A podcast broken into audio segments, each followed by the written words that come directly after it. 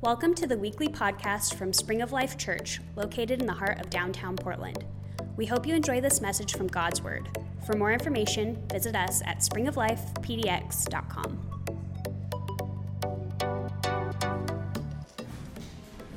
The word gospel translates to news that brings joy.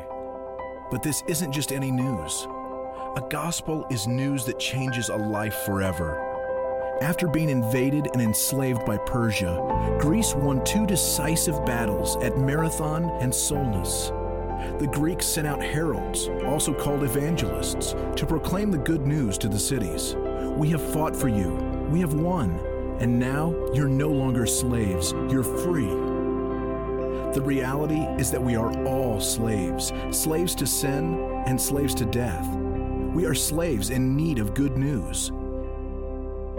Enter Jesus, God's Son, fully God, fully man, bringing news that would change our lives forever.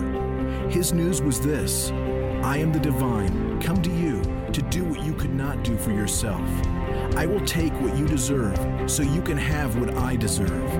You have no idea how much it will cost me, but you also cannot imagine the depths of my love for you.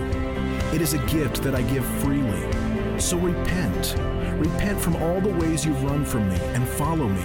Follow me because I am the only way to eternal life. Follow me because I'm the Savior you've been looking for. Follow me because I have authority over everything, yet I have humbled myself for you. Follow me because I died on a cross for you, because I'm your true love and your true life. This is my good news for you. This is my gospel that you have been saved by grace and that you are slaves no more.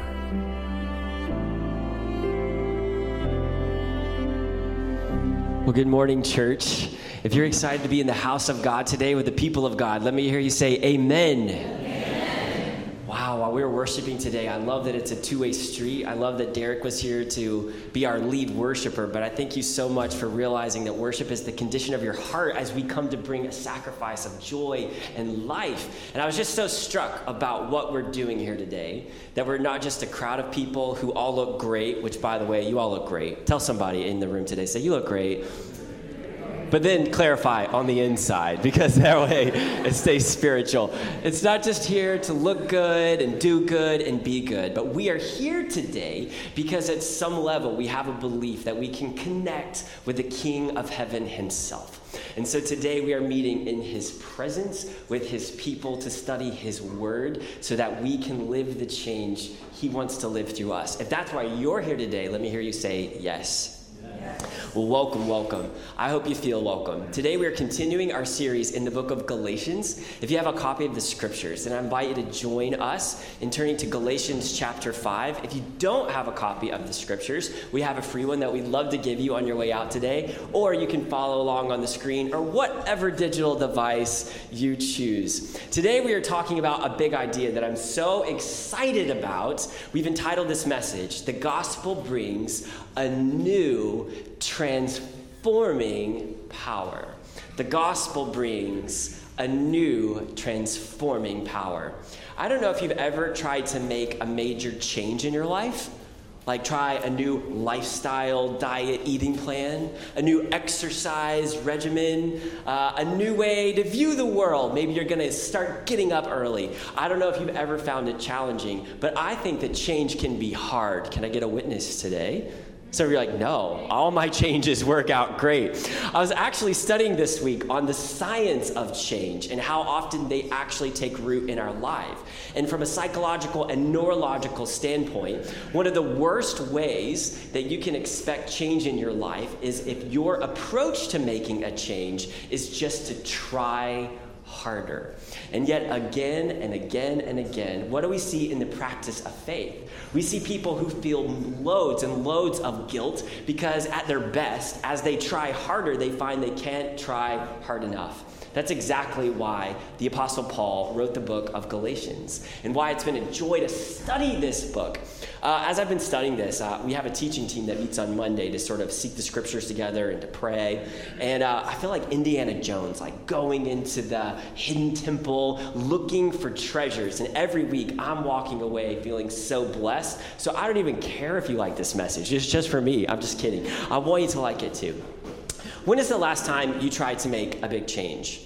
I can remember when um, I was in late stages of high school, I decided that I was ready to be cooler and edgier and more stylish. I was ready to upgrade my look, so I made a bold choice. I made my way to the discount hair salon in Metro Atlanta, which is where you're always going to get a great look.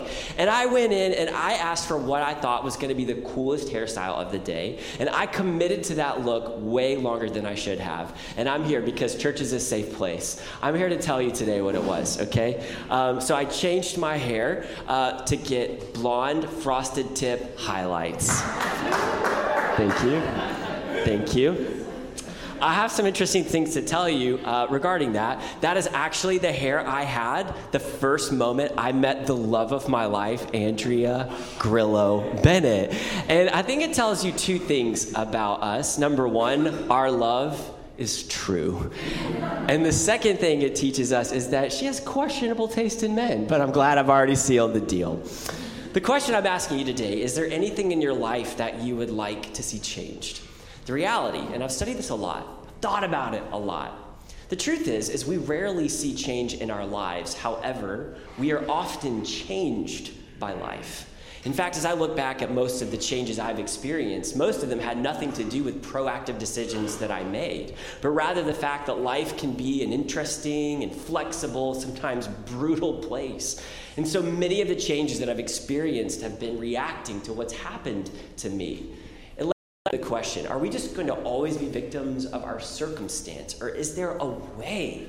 to feel empowered, to live the lives that we have a desire to live. As a person of faith, I think this question is especially tricky because we believe that in Jesus we are the people of a promise. If you believe that today, say yes.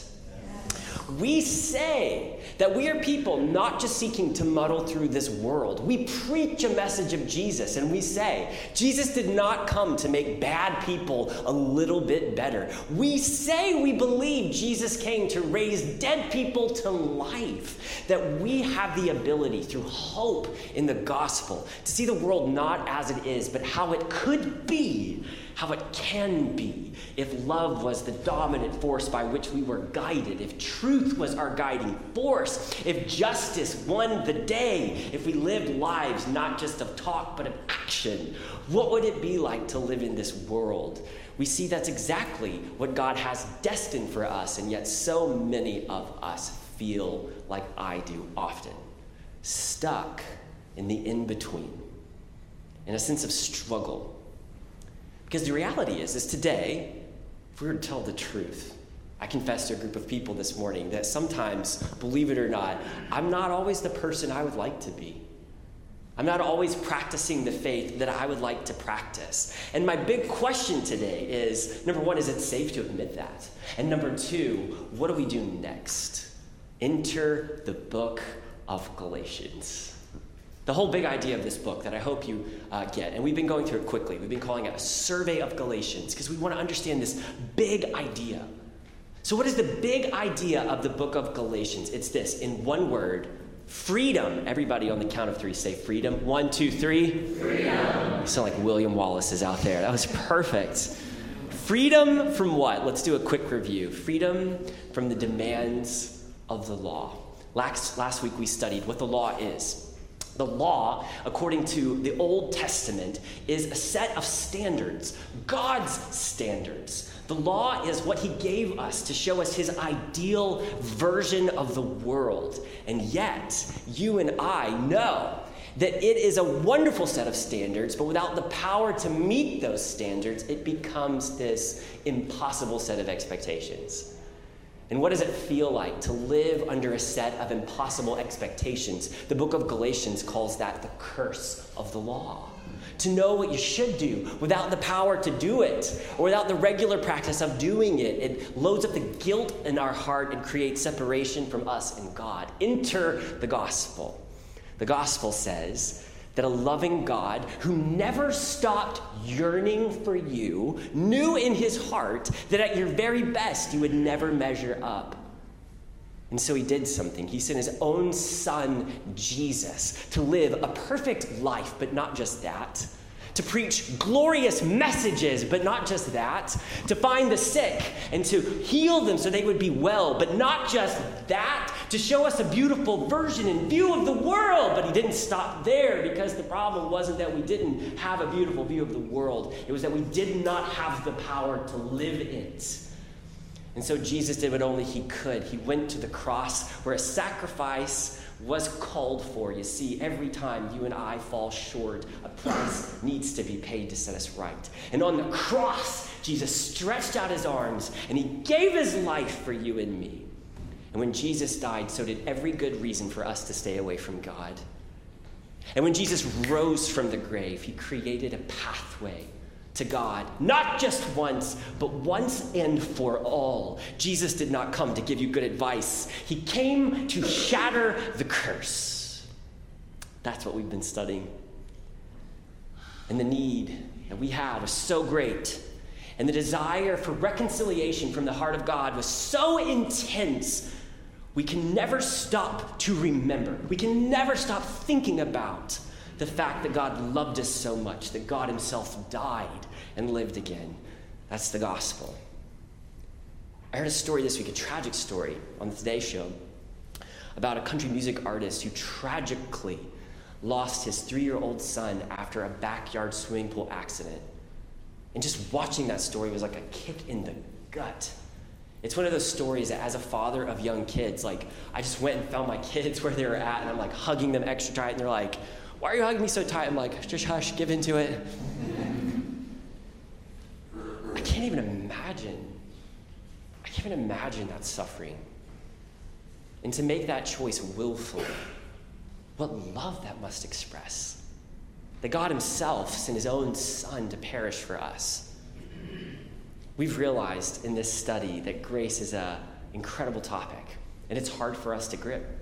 Most of us struggle understanding grace. And the book of Galatians teaches us why. We've reviewed before. It says that grace is not a man made concept. So, a man made concept is revenge and getting what you deserve and enacting your will on someone else. To give unmerited, undeserved goodness to someone else, that is a heavenly concept. That did not originate in the hearts of people like you and me. So, that's the first reason it's hard to grip. The second reason it's hard to grip is because their evil, wicked agendas compromising your ability to receive the goodness and grace of God. Not only that, there are good people who are constantly getting it wrong. And in this room today, you might be a good person who's getting grace wrong. And it's impacting you and the people in your life. And the Bible says in Galatians the only way to truly understand grace is through a revelation of grace. That God would lay it bare for you. And maybe today, before we even get started, the intro is what you needed to hear that the Lord wants you to seek Him for a revelation of grace. The Bible says we're not just to learn about grace, but to be gripped by grace. And when we are, something occurs. We are given freedom. But this brings more questions than answers as we ask what does it look like to live in this freedom? Is change really possible? What if I get all of this freedom and I mess it up again? What happens next? That's why we have Galatians chapter 5. That's why today we are studying what a transforming power looks like. Without any further ado, let's start walking through this passage by passage. Galatians chapter 5, verse 1 says this so simple, so perfect, so beautiful. For freedom, Christ has set us free. It's worth reading again. For freedom, and by the way, the word freedom in the Greek, do you know what it means? Freedom. For freedom, Christ has set us free. What do we do about it? Stand firm therefore. Man made religion says grace is a down payment that you have to pay off the rest of your life through good works. The Bible says, no, it's for freedom. That Christ has set us free. What do we do with it? Stand firm, therefore, and do not submit again to a yoke of slavery. And the first thing that we see in our study today is this that living in freedom becomes our new obedience. Living in freedom becomes our new obedience. I want to pause here for prayer to ask for God's Holy Spirit to meet us and teach us and show us what we need to see. Let me pray. With your head bowed and eyes closed, I encourage you to take a moment of silence. And if you're a praying person, just ask God to reveal something to you today. Jesus, you are mighty. You are king. You are glorious. You are love. Meet us here. Speak to our hearts. We need you. It's in the name of Jesus we pray. God's people said this. Amen. It's impossible to experience joy to its fullest extent without freedom. The picture here that the Bible is presenting, it's almost like a chain that was once wrapped around us that has been snapped. The cage has been opened. Maybe some of you are pet owners. Have you ever had the dog in his kennel all day long, or she's in the kennel all day long, and you come and open the gate and let the puppy out into the backyard? It's an explosion of life. That's what happens every time we get John Charles out of our crib and a donut is in the house. It's just life explosion. That's the picture created here is that we were once captive to sin and the expectations of the law without the power to measure up. But once Christ has come, we are offered not just a sense of duty, not just a sense of perfection, but a sense of freedom. When is the last time you fully felt free in the presence of God? When is the last time you felt fully wanted in the presence of God? When is the last time you felt fully acceptable in the presence of God? Precious person, you know I'm here today? It's because you need to be reminded of this. It is for freedom that you've been set free. I was studying a bit about uh, like it's Memorial Day season. We're thinking about a lot of these things. And a couple of years ago, I had the opportunity to go on a trip to Israel. It was a really interesting way I got the call. So, um, in a lot of churches, the senior adults are often the only ones who have enough money to go on these trips to Israel. And so I got this call at the last second that was like, hey, Aaron, one of those old people hurt their backs and they can't go on the trip anymore. We're leaving in two days. Do you want to come? And I was like, let me check with my wife because I'm a good husband. And she said yes. And so me and like all these like 65 and up like basically old ladies went to Israel, and it was the time of my life. It's pretty much the only way I want to travel from now on out. It's like me and the Sophies and the Berthas, and just like helping them down the cobblestone streets of Israel. And uh, one of the last places that we visited, I won't tell you which one fell face first into the Dead Sea, it was a whole thing. Um, but before we left, we visited one of the most profound places that I've ever been on planet Earth, and it was the Holocaust Museum. And I'll never forget walking through Yad Vashem, witnessing the pile of shoes sitting in the corner removed from the victims. And then you remember, like, this was not just a story, this was life and death. Like, this is physical. This happened. I remember seeing the rooms where they had some of the operating equipment where some of the most horrific experiments were carried out on the captives. And then to the wall of memories where you're reading the names of those who lost their lives. It's one thing to think about life in general, but real change always happens in specific, doesn't it? On January 27th, 1985, 7,000 men and women were rescued from Auschwitz. The millions died, those 7,000 were set free by Allied forces.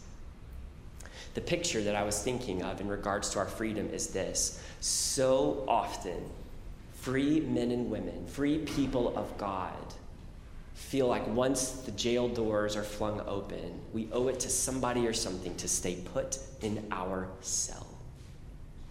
God, I know you have given me the freedom to walk forward. God, I know you've given me the freedom to experience fullness. God, I know and I trust and I believe your grace is enough. But there's this peace in me, this yoke of the law that makes me feel like I should sit still until I've met a standard that no one other than myself has placed, until I feel like I can measure up. It makes me feel like what would happen if those Allied forces lost millions of lives during World War II to liberate people just like that, had flung open the doors and released the chains, and the people looked at them and said, That's okay, we'll stay here. Yet we have a generation of people, we have millions of believers still working their way to a God who has already provided the only way in Jesus. And that's why we see that freedom is not just an invitation, it's an expectation. Living in freedom is your new obedience. Precious person, be free.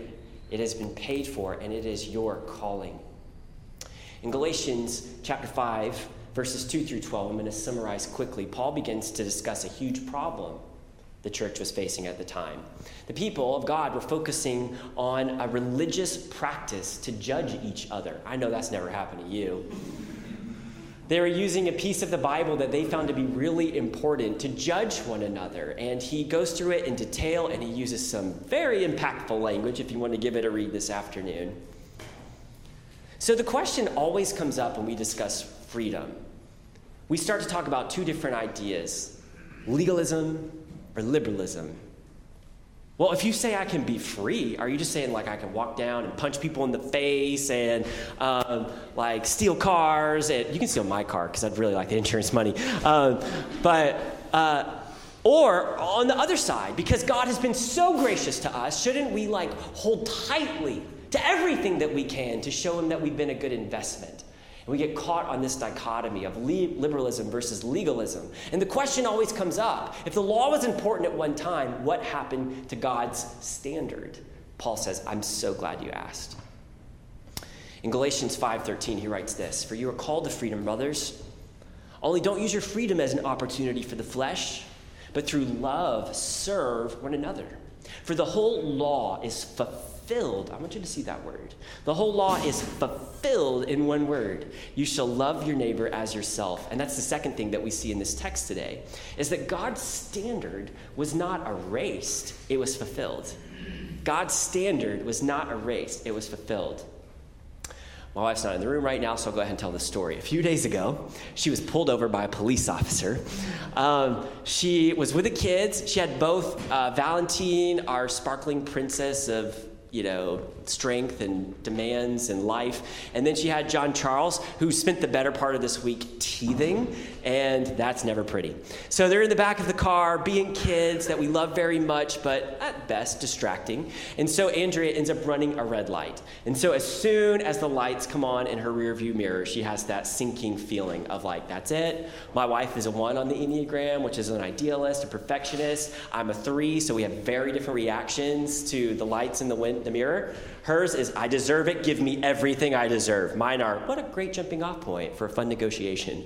Um, so the police officer makes his makes her way up to the window, and she was like, um, "Yes, ma'am. Did you?" My wife's like, "I know I did it. I ran the light. It's all me. It's all my fault." The lady's like, "Uh huh." And then she starts to notice in the back seat uh, the kids are there. She's like, "Oh, were the kids making some noise?" My wife's like, "Yes, they were, but it's like my fault." Uh. And so the officer's like, "Okay, I understand." So she goes back to her vehicle, and then she comes back with that dreaded piece of paper and she hands it to my wife, and it's like a shiny sticker for my daughter. And my wife's like, Can you believe it? I'm like, Yes, I can believe it. You totally worked the system. You didn't even know it.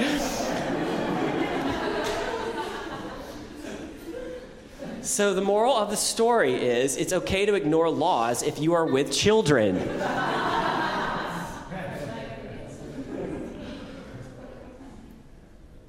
the spiritual principle is this that illustration does not represent the way that God works, but it's the example that we see. We see laws that seem important until they are bent. We see standards that seem important until they're broken.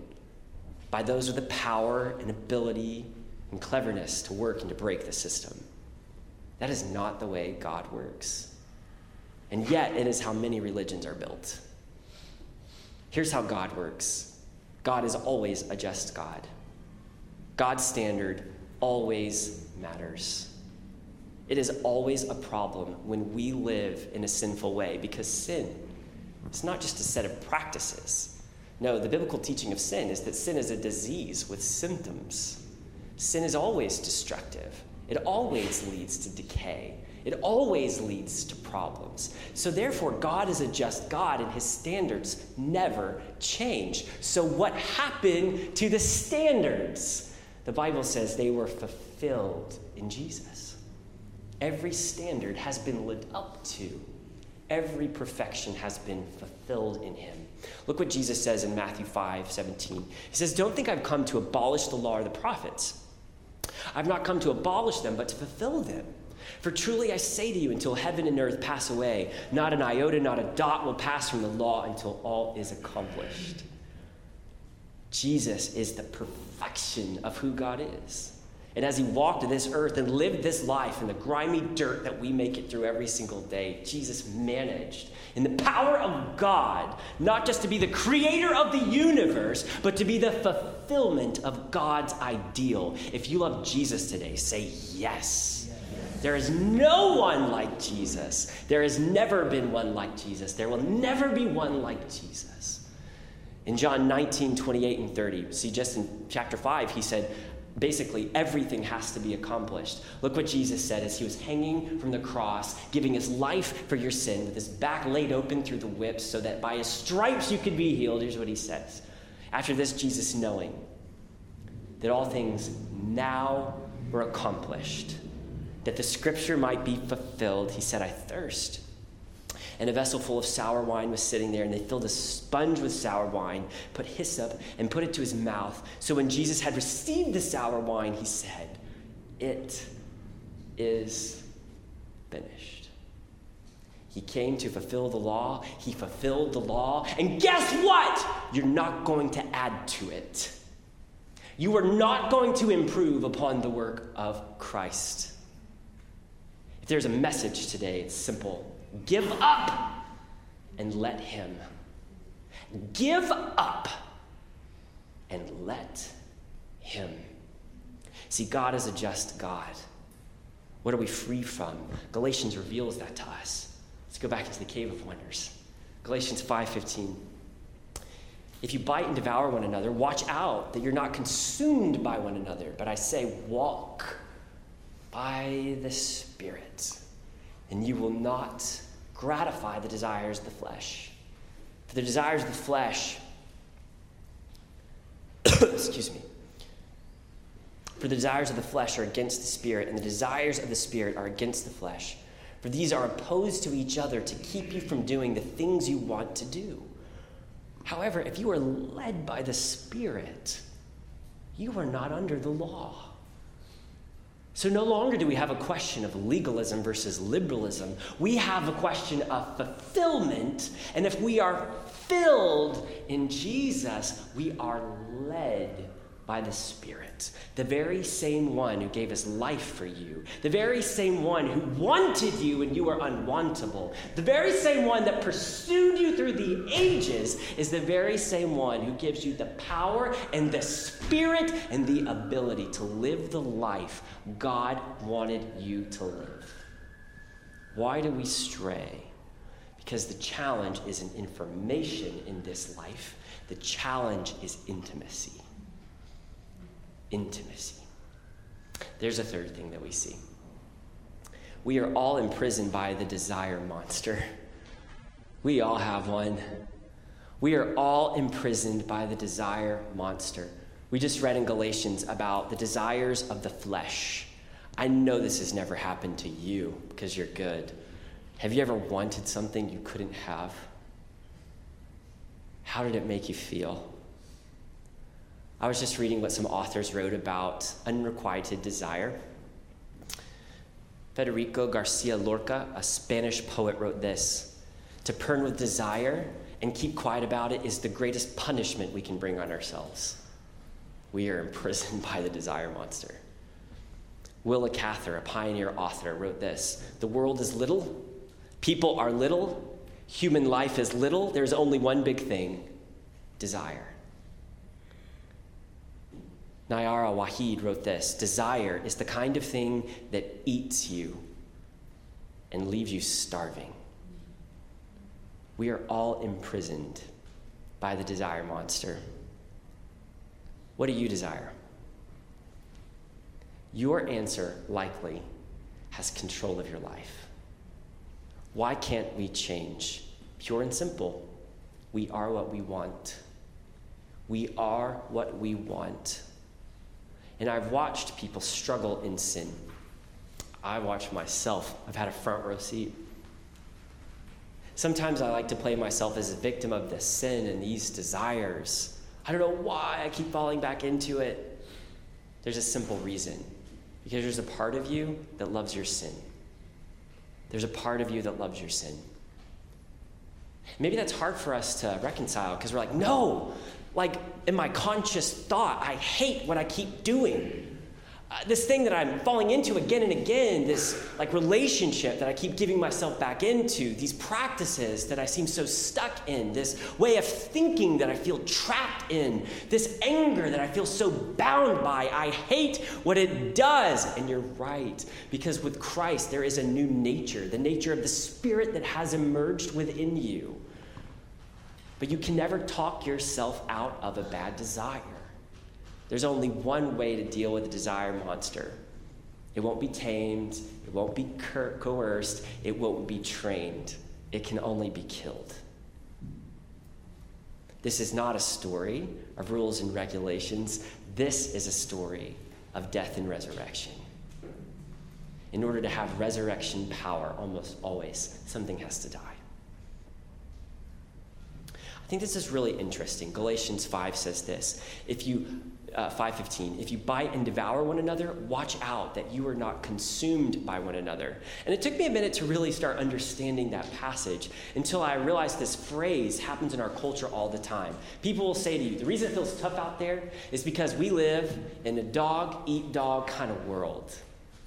That's exactly what this passage is saying that when our desire goes unfulfilled in our life, what is the first thing that we have a tendency to do? Turn our attention to other people through entitlements, through anger, through separation, through a lack of freedom in relationships. You see, we studied last week that the whole point of the gospel is that God wants to create this beautiful, all inclusive family. But when we have a desire monster, what do we start to feel? We start to feel scarcity.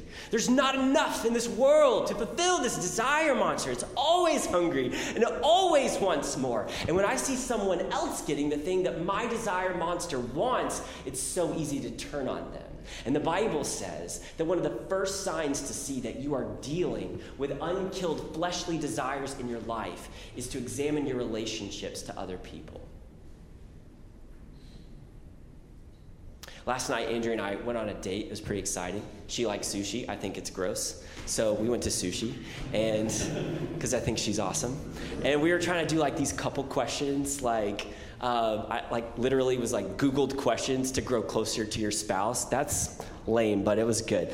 Um, so one of the questions is, if you could live in any other country, where would it be for a year? Like if we could move our family to any other country for a year. And she was like, easy. We would move to Italy. We would eat pasta every day. We would pick the produce. We would grow the spices and herbs in our own backyard. I was like, yeah, that's hard to top. I was thinking about what my answer would be, and I thought about a ministry that we partner with in Africa, in Uganda, which, by the way, David Dirkson's getting ready to leave for Uganda in just a few days for an internship. Yay, David. Uh, you look like this is news to you. You are, so um, I've heard. Don't worry, show up to the airport. Um, so there's a place in particular that we support. So by the way, if you're a first-time guest and you haven't heard, if you fill out our card, I love it. Every first-time guest, we make a $5 donation in your honor to the Village of Eden in Uganda that supports child development, feeds a kid for a week, make sure they help with school supplies. So just by being here, you're making a difference. But I was thinking about to my experience in Uganda. I have some friends that are planning a camping trip, and I'm struggling because I like to think of myself as a pretty indoorsy person. Um, they invented air conditioning for a reason, and I don't intend to rebuke that reason. Now that I've been set free, I'm walking in my air conditioned freedom. Um, I like things like plug in outlets. I think that's fun. Um, like a warm breakfast, I never got mad at that. So, a couple of years ago, I had the opportunity to travel to Uganda and I was like, this is gonna be so great. Every day is gonna be like Mufasa. We're just gonna be like, Nazavenya. And it's gonna be perfect. And all that stuff happened. But as we get to the barracks where we were staying, I really quickly became accustomed to the concrete floor and the cold showers. And they would tell us, you gotta sleep under your bug net because several people that have been here have died of malaria. And I'm like, get that net, get that net. Um, and took my medicine every day. Um, they're like, you might want to bring some kind of of like um, solar powered phone charger because every day the power goes out here. We don't know when. It might be first thing in the morning, it might be later in the day, but at some point the power is going to go out. And I was like, I feel like there's something that could fix that. We should look into it, but I'll go with it. And so I spent it like 10 days here, not really knowing how it was going to go. And after day three, I just started to feel this whole transformation. This whole transformation in myself. Because you have two desires in you. Which one will be stronger? It's the one that you feed. It's the one that you feed. And while I was in Africa, I just wasn't really able to feed that desire monster in me that seeks comfort, convenience, entitlements. And after day three, I just realized, whoa, I'm so alive without those things. It felt good to feel the beast start to die. That wasn't the only reason. It wasn't just the absence of my everyday distractions, it was the presence of a spiritual living people. The people exercised their freedom to constantly love and constantly bless each other. We saw five year old girls carrying two year old brothers on their back to come to the day camp where we were at. We just watched this everyday sacrifice becoming normal. We would see as the camp directors would just bless each other and speak life and encouragement to each other. And no one was working hard to get ahead. No one was trying to put anyone else down. We were all striving for the glory of God for His glory and our goodness every day. And I was just telling my wife, like, yeah, I think I could do it without frosted blonde highlights. Like, I could do it. Um, I would love to live there a year because I would love to know what it feels like to live like that every day. If you're struggling with your desire monster, you got to know North America is one of the hardest places for you to exist. Every day, marketers are playing with you, messing with you, making you feel insecure, pointing out your inadequacies, all with a quick fix, but they all come with a price. You'll never negotiate with your desire monster, but you can kill it. The fourth thing that we see in this passage is glorious.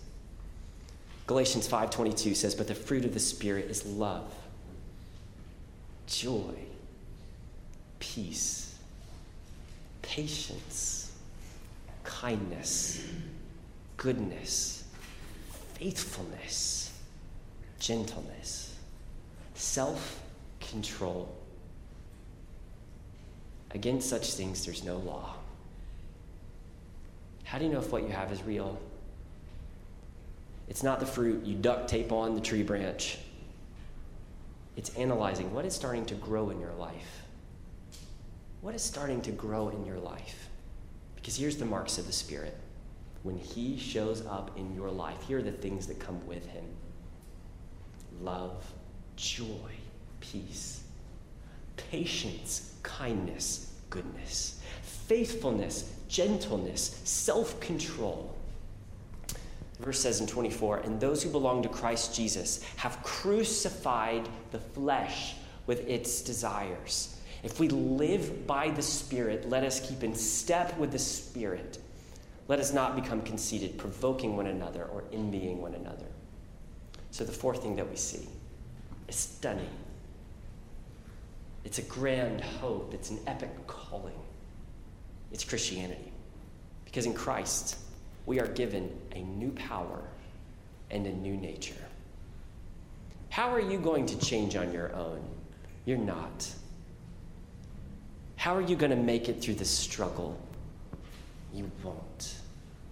How are you going to find a way to get it right and measure up? You never will. But in Christ, you have freedom not to become a little less bad, but to become crucified with Christ, that you may live again. What is that desire monster in your life? Stop feeding the beast. Let it die. Make a declaration of faith today and allow Jesus to kill the beast. We have been set free from the desire monster. And maybe your prayer today looks like this God, let me die to my wicked desires. God, I believe that you're enough. God, I need your power step by step and day by day. The power of change is this it's the person of change. Hear that again. The secret to all of this is that the power of change is simply the person of change. Christianity is not about information, it's about intimacy. Press into the person of who God is, and He will begin to change you. The Holy Spirit is not a nameless force, He's the very one who yearned for you, who died for you on the cross, and now indwells you. And the less of you, guess what? The more of Him. The less of you, the more of Him. The biggest change is to let God make your changes. You have two natures within you, church. Which one will grow? The one that you feed, the one that you feed. I'm going to ask for our musician to come back in just a moment. We're going to have a time of reflection. And while he makes his way up here, um, my son this week taught me a lot about grace. As I mentioned, he was teething.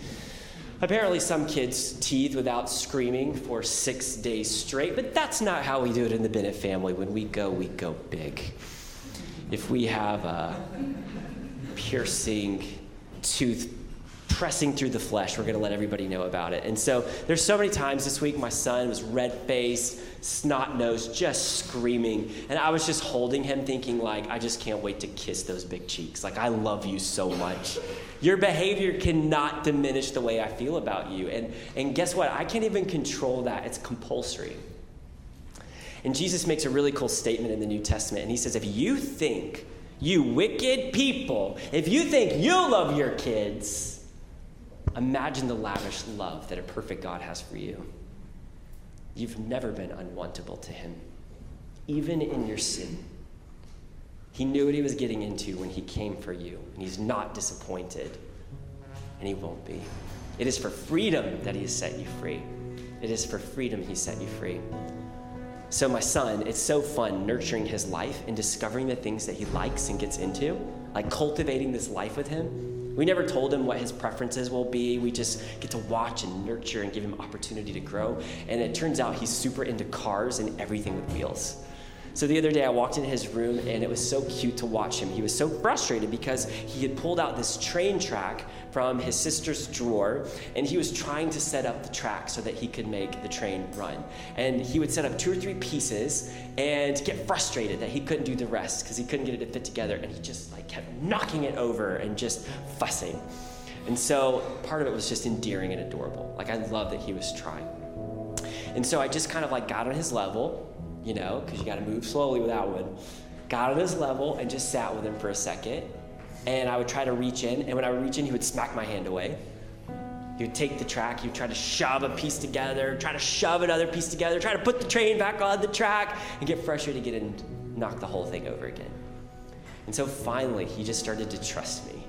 Like I was there, not pushing a separate agenda. I was there on his agenda. Like, let me help you build the track. Let me help you with a goal. Let's make this change together. And so, slowly but surely, all, all he did was just begin to rest.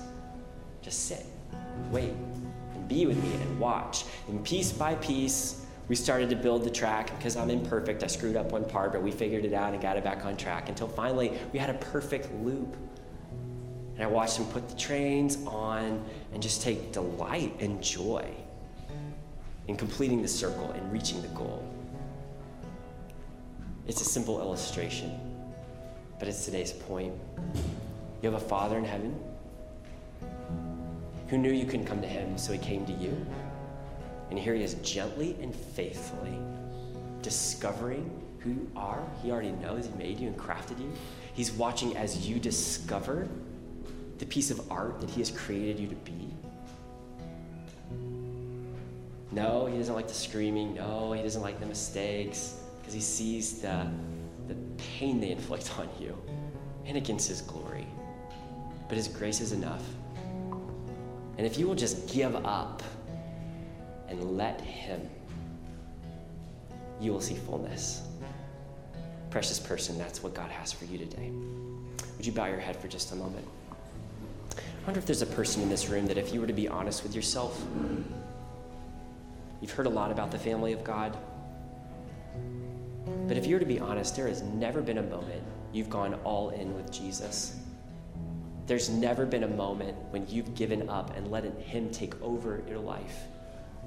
If I were to ask you just in a personal way today, if today was the day that you left this earth and you stood before God and He said, Why should I let you into heaven? If your answer has anything to do with good works, I hope you've seen in this scripture today. That's not enough because you're good.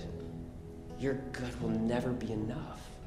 But the standard of God was never changed, it was fulfilled in Jesus. And Jesus himself says, here's the deal you have to be born again. You have to be born again. The person he spoke that to is religious, and he said, You mean physically? And Jesus said, No, every person is born physically. What I'm saying is that you have to die to yourself and live in me. To place your full faith and trust to give your life to be saved. I wonder if there's anyone in this room that would say, Aaron, I don't know if I've ever made that step with God. If that's you, that's why we're here. I encourage you today to pray an honest prayer and give your heart and give your life to Jesus. Go all in with Him. Confess your sins, lay it down, and follow Jesus. And if that's so, mark it somewhere on your card so we can walk with you. Grab a person. Let us be with you as you consider these things. That's why we exist. I wonder if there's a burdened believer in the house today that would say, Aaron, I'm struggling. I can't remember the last time I felt free in God. The answer today is pretty simple, but it's not easy. Something has to die. I've been crucified with Christ. Therefore, it's no longer I who live, but Jesus in me. What in your life today do you need to say goodbye to forever in the power of God as the captive doors are flung open? Where do you need to seize freedom? Give up and let Him. In just a moment, I'm going to pray. When I say amen, we're going to invite all the believers, those who have placed their trust in Jesus, to observe the elements of communion. I love, I love this. As we take the bread, we remember that body of Christ that was broken that we might find healing. As we dip the bread into the juice, we remember that we are plunged into a new family baptized into this life, cleansed by his blood, and left clean as snow. As we receive these elements, we do so as he commanded in remembrance of him. We honor his sacrifice. We carry around this life and death with us always so we never forget the life of the Spirit he's given us to lead. Let me pray for us, and as the Spirit leads, let's receive communion together. Jesus, we love you. You are good. Thank you for your scriptures. Thank you for your spirit. Thank you for your people. Thank you for your truth. Thank you for freedom. We need you. We love you. It's in the name of Jesus we pray.